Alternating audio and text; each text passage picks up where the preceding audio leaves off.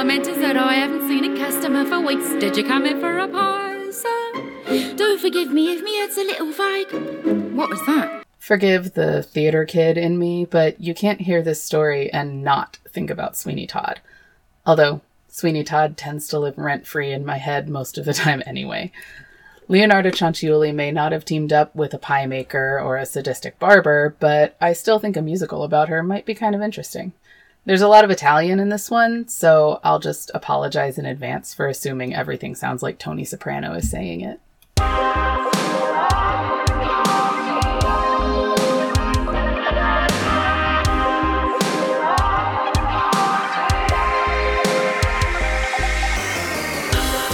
Leonarda Cianciulli was born in 1893. And while it isn't in most of the stuff I found, I did find one piece that said she was conceived of rape, and her mother, Amelia, was forced to marry her rapist because patriarchy.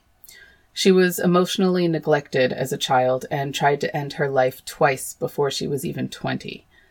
In 1917, she married an office clerk named Raphael Pansardi, which her mother did not approve of. As a result, Leonarda was convinced that her mother had placed a curse on the couple. Amelia and asshole rapist dad, that's his given name, had arranged a marriage. Again, fuck the patriarchy. So when she ran off with Raphael, I guess that would have pissed Amelia off enough to curse her own daughter. Then again, maybe she really was cursed. She visited a fortune teller who told her that she would marry and have children, but all of them would die young. Which, I mean, I guess if you're a real fortune teller, you just tell what you see. But when my mom saw a fortune teller when she was pregnant with me, all she got was that I wouldn't be just like my mom or just like my dad, but a blend of their strongest qualities, which kind of turned out to be true a little whack when you think about my stubborn, short tempered mom and my emotional poet dad, but you know, duality. Leonarda also saw a palm reader who said that in one hand she saw prison and in the other a criminal asylum. Great. Good times ahead for Leonarda, according to fortune tellers. The prison thing could have come early. She was arrested and imprisoned in 1927 for fraud, although I'm not sure how long she was in prison for. Whenever she got out, they moved to Lacedonia Avellino. Hey, isn't that where Tony Soprano is from? I've never actually watched The Sopranos. I only know whatever I overhear when my husband is watching it. Leonarda's home was destroyed by a 6.6 magnitude earthquake in 1930. She's honestly lucky that she didn't die or get severely injured. I fell down a rabbit hole reading about this earthquake. And anyway, it was bad.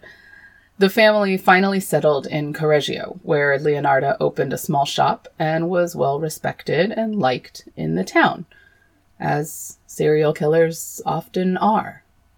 I should mention that the family consisted of Leonarda, her husband, and four children, the only four of the 17 pregnancies to survive.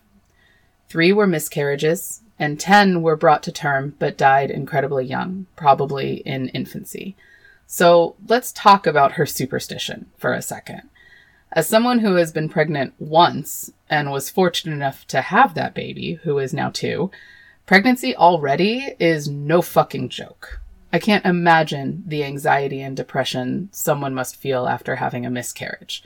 Leonarda had three and then to have 10 children die in infancy, the emotional and mental load of that must be enormous. Let's be clear, what she did was hugely fucked up and inexcusable, but let's also be clear that nowadays medication and proper therapy may have prevented a lot of this. In 1939, maybe her only salvation was superstition. Her oldest son, Giuseppe, decided to join the Italian army to fight in World War II. Leonarda was obviously desperate to keep her son safe, and so resorted to human sacrifice. No idea where that idea came from, given that the dominant religion at the time, Roman Catholicism, forbids human sacrifice. Leonarda worked part time as a fortune teller.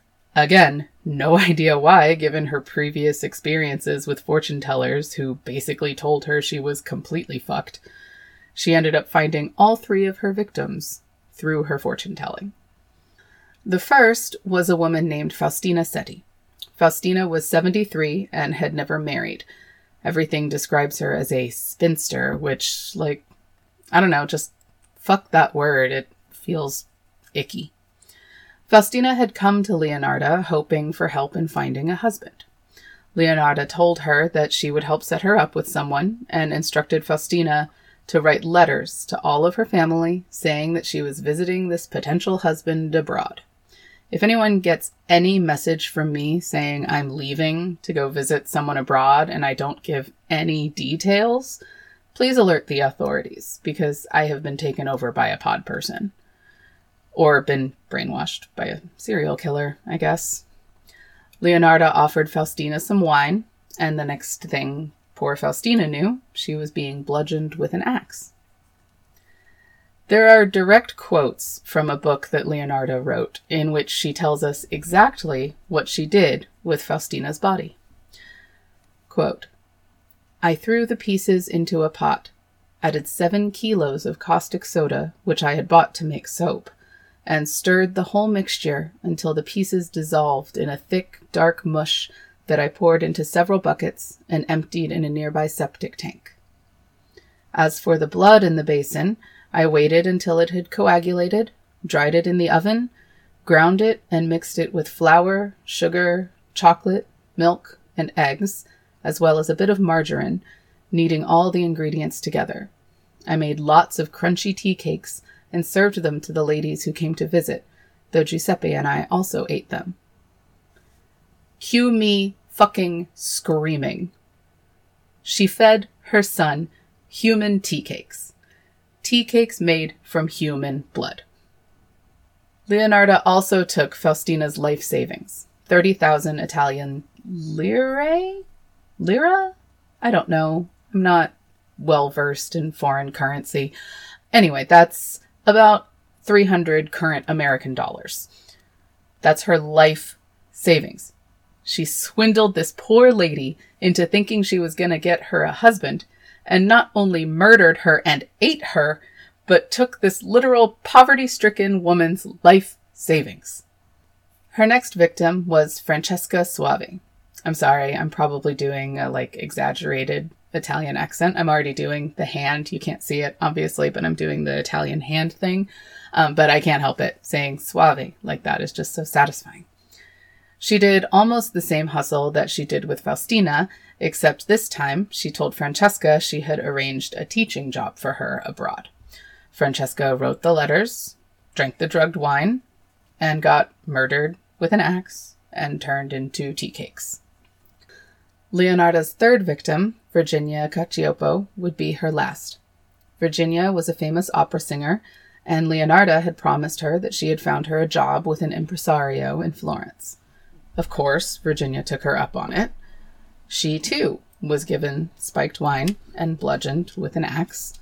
The difference with this one was that Virginia was turned into soap. Quote, she ended up in the pot like the other two. Her flesh was fat and white. When it had melted, I added a bottle of cologne, and after a long time on the boil, I was able to make some most acceptable creamy soap. I gave bars to neighbors and acquaintances. The cakes, too, were better. That woman was really sweet. Cue me screaming again. That woman was really sweet? Jesus, that's the most fucking terrifying thing ever. Not that serial killers aren't all terrifying, but that's just, I don't know, grosser than most, maybe? Virginia's sister in law didn't believe a fucking word of her letters and actually knew that the last time she was seen, she was going to Leonarda's. She went to the police, who went to interrogate Leonarda.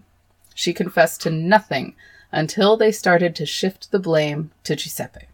That made her talk. She confessed to everything, and her trial only lasted three days. She was sentenced to 30 years in prison and three years in a criminal asylum so I guess that fortune teller was right after all. Leonarda died of a cerebral apoplexy in 1970 while still in the asylum at 79 years old. I'm amazed I didn't know about this part as a theater nerd, but there was a Broadway play produced about Leonarda in the 80s. It was called Love and Magic in Mama's Kitchen, and I desperately want to see it.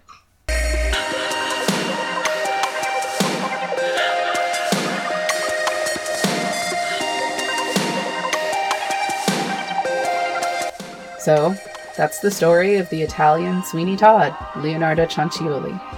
Maybe knowing this story is the reason I prefer liquid soap over bars. Next week, by request from my friend Nicole, I'll get to know more about the Mothman. I'll be honest, I've basically just seen the movie and I know the most minimal basics about the Mothman, so I'm actually really excited to research this one.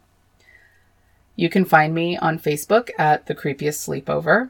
On Twitter and Instagram, I'm at TCS underscore pod. Theme music provided by Chris at Half Cab Studios. See you next week. Sleep tight.